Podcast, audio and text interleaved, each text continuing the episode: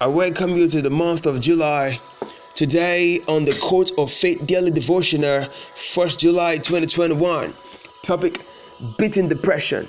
The anchor scripture today is John 16, verse 33. Christ speaking and says, I have told you these things so that in me you may have peace.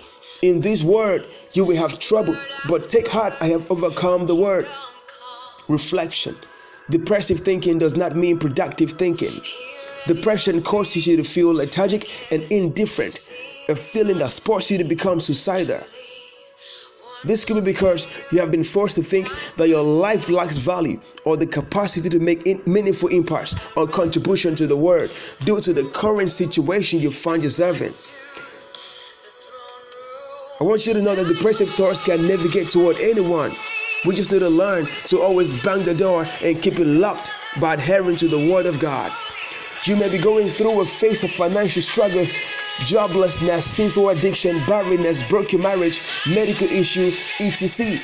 Beloved, I just want you to know that a life without problems on earth does not exist. And no matter what problem you might be going through, I want you to know that someone has been down that road. Hallelujah. So rejoice because there's an assured victory at the end. We can emerge victorious. We can emerge overcomers when we allow God take the position that is ahead of us. A victorious end is always guaranteed. A time of depression should not make you feel bad or question God and be distant from Him by yielding to the lust and desires of the flesh. Lustful pleasures are momentarily therapeutic. Call unto God today and ask for help, and He will come swiftly to your rescue. Action steps, reasons to be grateful to God are all around. Find Him and show gratitude to God.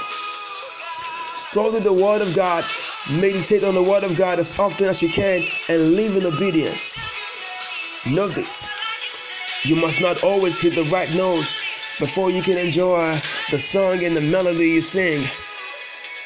To be depressed means the devil has said something you believed. Run to the word. Jesus Christ did not leave us alone, He left us with the person of the Holy Spirit, and He is also called the Comforter.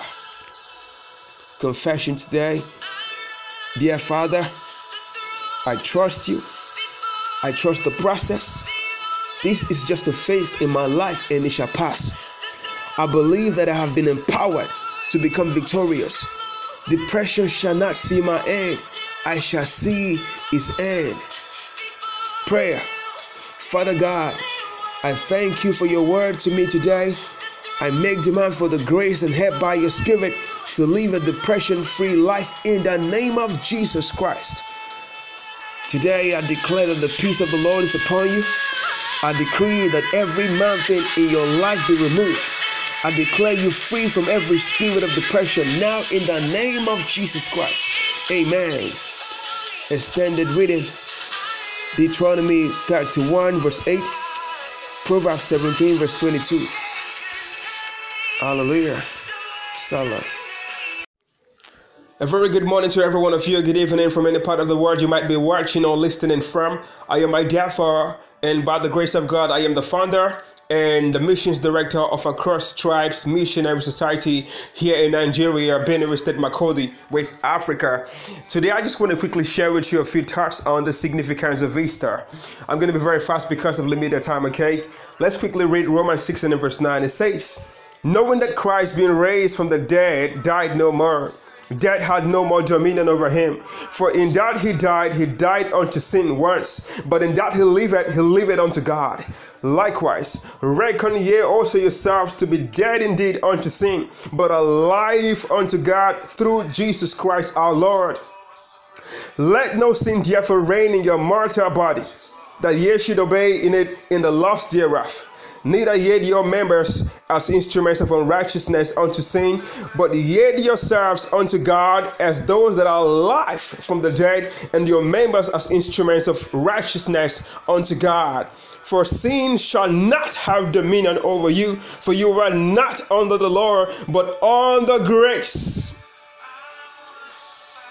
You know, a few days back, I was in a shop, and then a married man walked in the shop, found a pretty lady somewhere around, and uh, he was like, uh, I've come to officially let you know that you are going to be my Easter date. A married man that got a wife at home is someone I knew. Okay? That made me want to question myself every time I think about that. Why would people set apart a date like Easter to commit immorality? It simply means they don't really, they have not grasped the real meaning and significance of Easter. The resurrection of our Lord Jesus Christ. The day of Easter is what we need to sit down, Selah, take a pause and think about our lives. What are we doing? Is God really pleased with our lifestyles? Are we actually crucifying God the second time with our actions, with our words, with our dress code? You don't have no excuse to sin. You don't have no excuse. 1 Corinthians 10 and verse 13. There had no temptation. There's no temptation that can come across you that you didn't have the power to overcome. Romans 8 and verse 11, the same power that raised Christ from the dead lives inside of you. You understand what I'm saying? Why would you voluntarily do something? I mean, I'm talking about that man right now. Why would someone vo- voluntarily commit sin when he knew he ought to sit down that very moment and think about his messed up life? I just want us to think about this right now, okay? I'm not gonna take much time. I just want us to think about this right now. The life you're living, question yourself, examine yourself. Am I living justly? This is not much of a sugar coated preaching that puts smile on your face, but I knew there's a reason why medicine is bitter, okay?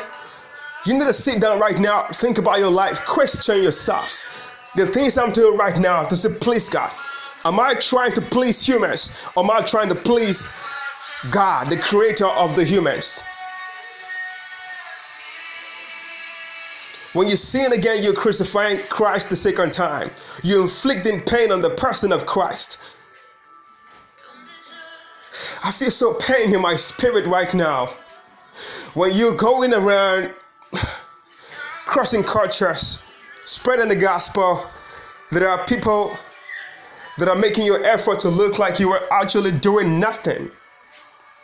If everyone would understand that the very first day you become born again, the responsibility comes upon you, and that's the Great Commission, the world will become a better place. Trust me. A word is enough for the wise, and I know you're wise. So I'm going to stop right here and let you do the thinking. Thank you for listening.